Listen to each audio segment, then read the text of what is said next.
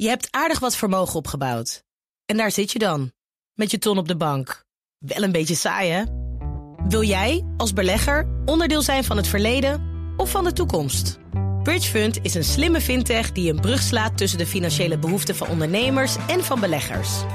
Dus wie belegt bij Bridge Fund krijgt niet alleen een mooie vaste rente, maar brengt ook ondernemers in beweging. Echt waar, met die ton kan je zoveel betere dingen doen. Bridge Fund. Make money smile. Wetenschap vandaag. Een familieboom, maar dan voor alle bloeiende plantensoorten die er maar zijn. Daar gaan we het over hebben met wetenschapsredacteur Carlijn Meinders.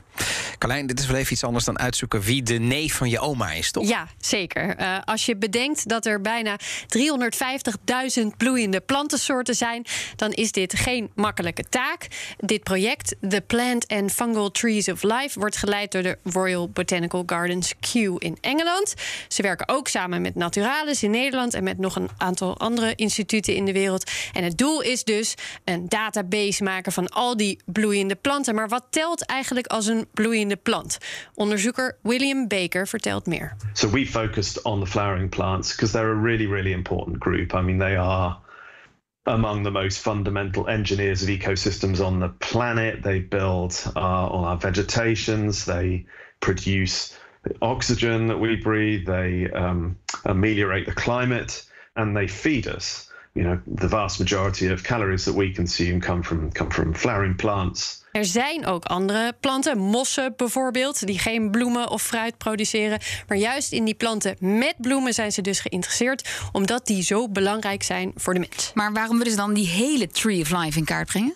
Om te begrijpen wat de evolutionaire relaties zijn tussen deze planten, zodat we die hele belangrijke planten beter kunnen begrijpen en beschermen. Okay. If you understand that a particular feature, a particular trait puts a plant at risk, then if you've got the tree of life, you can predict where that trait might be distributed and use that as a guide to saying, well, in these related species within this family or genus, those are the ones we should probably be emphasizing because they share this trait that exposes them to a certain vulnerability.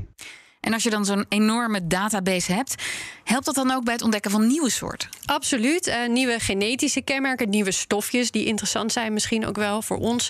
En ook nieuwe soorten. Dat is binnen dit project nog niet gebeurd. Okay. Uh, maar er worden nog steeds dagelijks nieuwe soorten ontdekt. Dus de kans is groot dat het ook in dit project zal gebeuren. Afhankelijk van de samples ook, hè, die ze in handen kunnen krijgen natuurlijk. We gaan het daar zo over hebben. Welke samples nou en welke techniek gebruiken ze eigenlijk? Maar eerst Baker over het plezier van nieuwe soorten ontdekken. Taking an unknown sample that you may have um, found in on a field trip or that somebody's sent to you saying, hey, what's this freaky thing?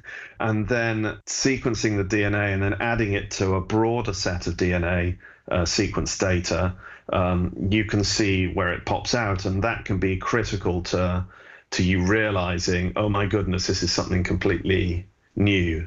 And this is one of the things that I love about it. And it gives you a kind of some of the purest forms of science joy. Ja, daar kan ik me heel goed iets bij voorstellen. En je hoorde hem al even zeggen, D N A-sequencing.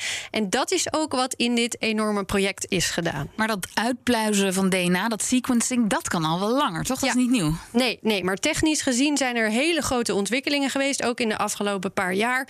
Wat er nu voor zorgt dat zelfs uit hele moeilijke samples, oude, half vergane stukjes gedroogde plant, sommige tweehonderd jaar oud, D N A-informatie gehaald kan worden. To have this whole new use of this collection that was, you know, conceived two hundred years ago is is is amazing, and it makes you think how important our collections are, because who knows what other as yet unthought of use they could be put to in the future. It's an, it's another reason why it's so important for us to take good care of them for the scientists of the future. Heel belangrijk om die collecties dus goed te beschermen. Maar de aanpak was in dit project ook anders. Een zo groot mogelijke dataset. Ze zitten nu al op meer dan negenduizend bloeiende plantensoorten. En ze zijn nog lang niet klaar. Maar ook in die planten niet kijken naar het hele genoom, maar naar een subsetje van genen die heel stabiel zijn, die niet te snel muteren. Dat hebben ze in dit project ontwikkeld. Dat subsetje dat in elke soort voorkomt en dat als instrument kan dienen eigenlijk in dit type onderzoek. En dat wordt nu op meerdere plekken ter wereld ingezet om samen die enorme database te vullen. Ja, en is dat een, een droom of gaat het echt ooit lukken, die hele Tree of Life samenvatten? Ja, ja, er is een grote kans dat sommige takjes van de boom nooit gevonden gaan worden. Die kans is er zeker. Sommige familietakken zijn gigantisch, sommige planten enorm zeldzaam. Je moet een sample hebben, anders kun je niet. Maar, benadrukt de Baker, die ontbrekende takjes, die zijn misschien juist wel interessant. There's, you know, certain forks in the branches that we will never be able to disentangle. Maybe because the evolutionary processes that were happening there were so rapid that they didn't leave enough of a signal in the D N A sequences. In some ways, the parts of the tree that we are able to show as unknowable are almost the most exciting parts, because that's where the biology is. That's where the big questions could lie. Ja, dit project heeft honderden mensen uit eenentwintig verschillende landen en honderd instituten bij elkaar gebracht om die allergrootste dataset ooit te maken van bloeiende planten. Ze zijn er nog niet, maar ze zijn wel een heel eind. Ik zou wel eens een uh, botanische tuin willen met al die Tree of Life. Je planten. Bedoelt met driehonderd... Met zevenduizend species. ja, ja. Dat is moeilijk, hè, lijkt me. Haal ze dan nog maar eens uit elkaar. Kun je dat een beetje? Uh, daar heb je apps voor, toch? Okay. Dankjewel, Carlijn. Je hebt aardig wat vermogen opgebouwd. En daar zit je dan, met je ton op de bank. Wel een beetje saai, hè? Wil jij, als belegger, onderdeel zijn van het verleden of van de toekomst? Bridge Fund is een slimme fintech die een brug slaat tussen de financiële behoeften van ondernemers en van beleggers. Dus wie belegt bij Bridge Fund krijgt niet alleen een mooie vaste rente, maar brengt ook ondernemers in beweging.